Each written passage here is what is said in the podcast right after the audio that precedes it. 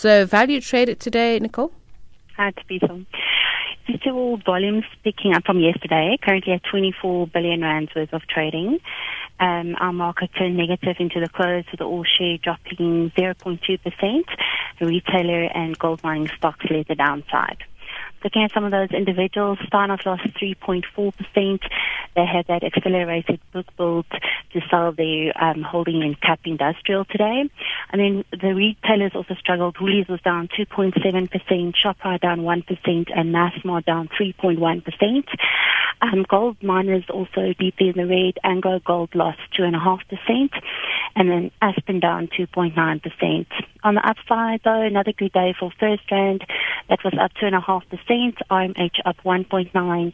Capitec was up 2.8%.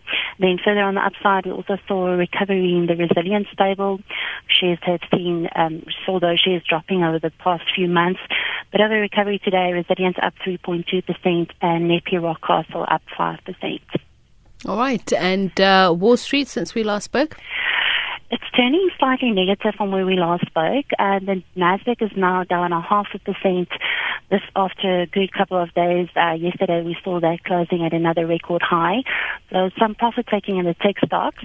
And then the S&P 500 has also just turned negative. That's down 0.1%. The Dow is currently flat.